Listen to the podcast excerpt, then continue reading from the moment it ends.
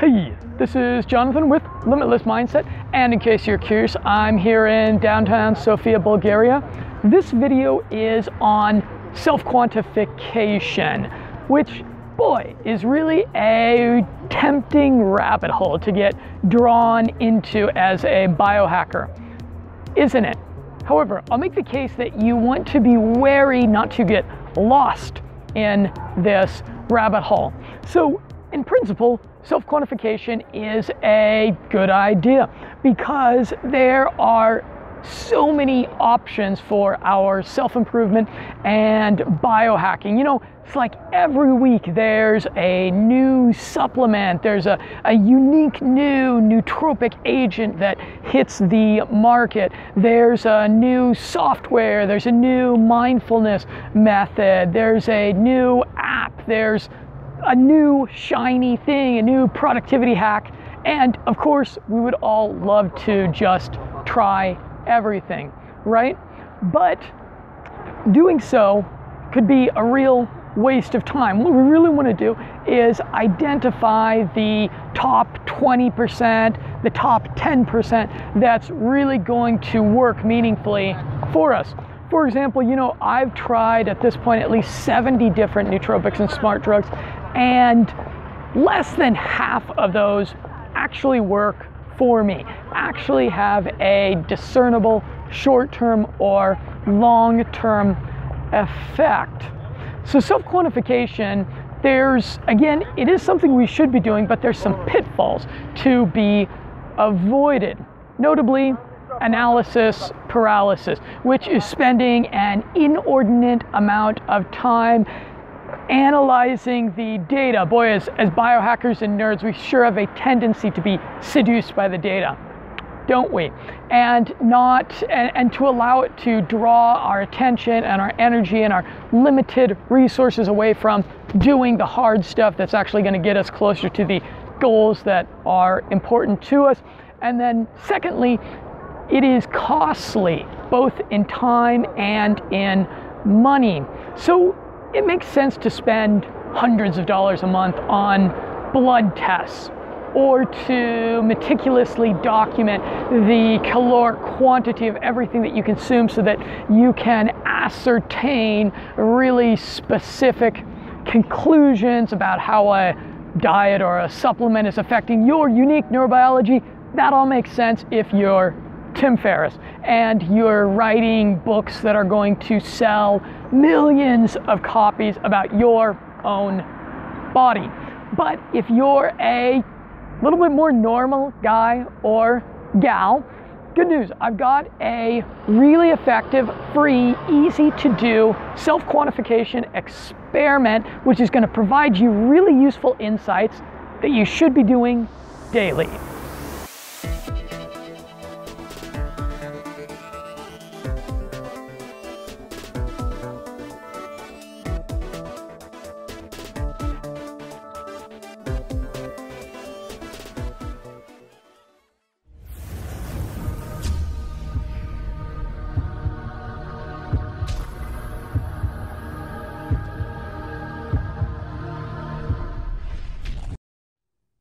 Here it is breath counting during meditation. So, one of the first things that you learn when you get started meditating is focusing on deep, rhythmic belly breathing and the counting of your breaths while you do this can be used to gauge your state of mind.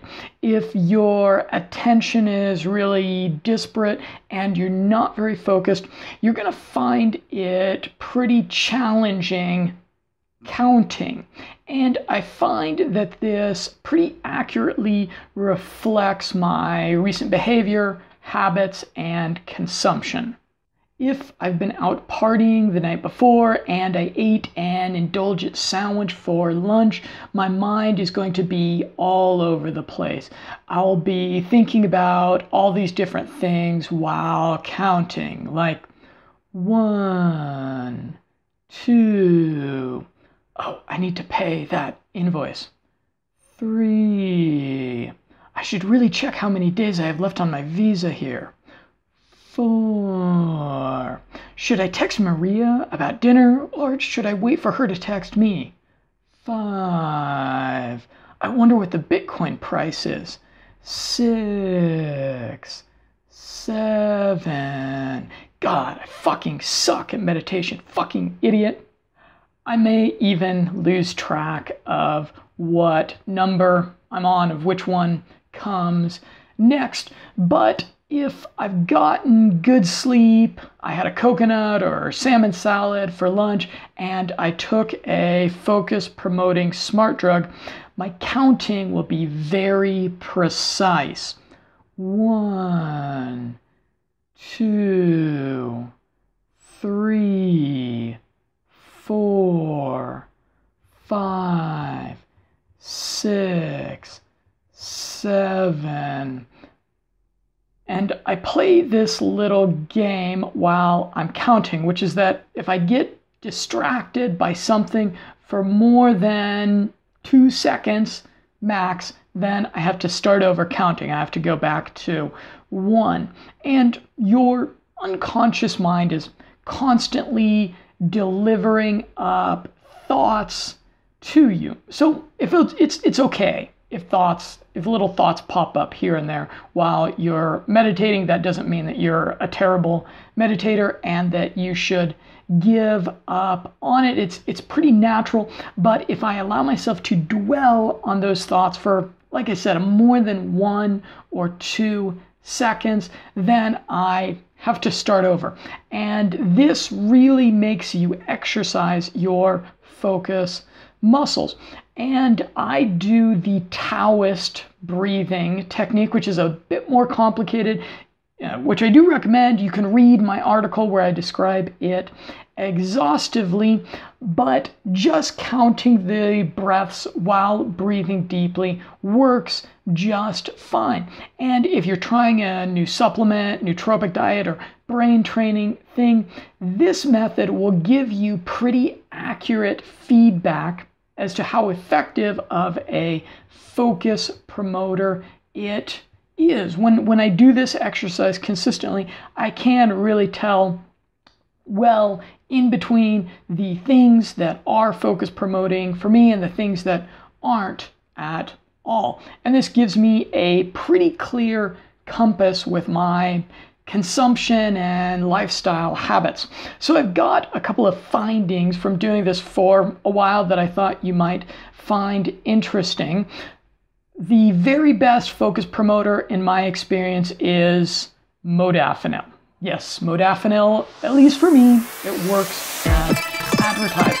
And vying for second place is Baijiu, Smart Drug Stack, and dual N-back brain training. Dual N-back brain training, really great for focusing you in and occupying 100% of the RAM, the random access memory, metaphorically speaking, of your conscious mind what I've eaten and drank in that day has a lot to do with how focused I am. So, healthy fats are a lot better than carbs. In fact, I think they're probably the best.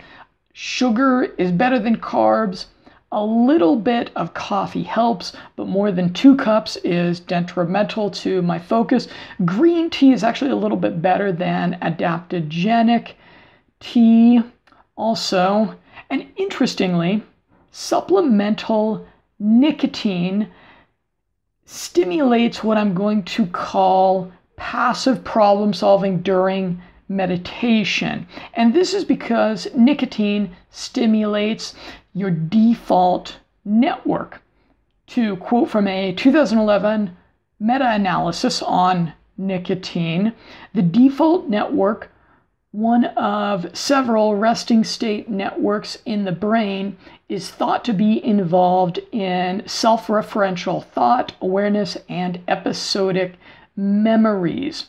The absence of visual stimuli or effortful processing suggest that nicotine's cognitive effects may involve a shift in activity from networks that process internal to those that process external information. So when you come up with a great idea in the shower or while you're waiting at a red light, you can thank the default network for that, which is what nicotine fires up, promoting expansive thinking. You know, think about what the uh, quote from the study said self referential thought, so that's like introspective thought, awareness, so knowing what's going on around you, and episodic memory. So that's your memories of the things that you've, of the episodes that you've been through in life, either recent or not so recent. And yeah, that's the, those are the faculties that need to come together for us to come up with solutions to the issues and the problems that we are uh, facing. And meditation on nicotine, it's it's a really interesting experience. I'm not going to say that nicotine is ideal for meditation. It isn't, but if you're a non-smoker, I do recommend that you pick up some supplemental nicotine and try it because you just might figure out a clever solution to that thing that's that's been kind of a that's been a uh, that's been that's been holding you back or holding your organization or whatever back if you are a smoker, try smoking a cigarette and then meditating. I'm I'm not going to promise it's going to have the, the same effect for you because your nicotine tolerance is likely several thousand percent higher than mine is, for example. But uh, if we think about great writers and thinkers throughout history, a lot of them have been voracious smokers. You know, Tolstoy, Dostoevsky, J.R. Tolkien, Ayn Rand, all these people just smoked like chimneys. So there must be something to it. It's, it's obviously a real creativity promoter. So go ahead and start implementing this self quantification experiment. One of the things that's cool about it is it doesn't take extra time you're probably you should already be doing meditation you should already be doing deep abdominal breathing. And with this we're just going to kind of mentally keep track of it. You know if you want you can journal this you can uh, give it a 1 to 10 score in your coach.me app every day or not. You can just or not you can just note it. You can just be like well today i ate this thing i used this nootropic i slept like this i was you know, had these things going on and I felt about this distracted or I felt this focused while doing my breathing, and that's a pretty accurate gauge. I hope you found this useful. If you'd like to get more easy, uh, high leverage, insightful self quantification suggestions and experiments like this, go ahead and hit the subscribe button now wherever you see it on the screen. I'm Jonathan Roseland and I look forward to a continued conversation with you.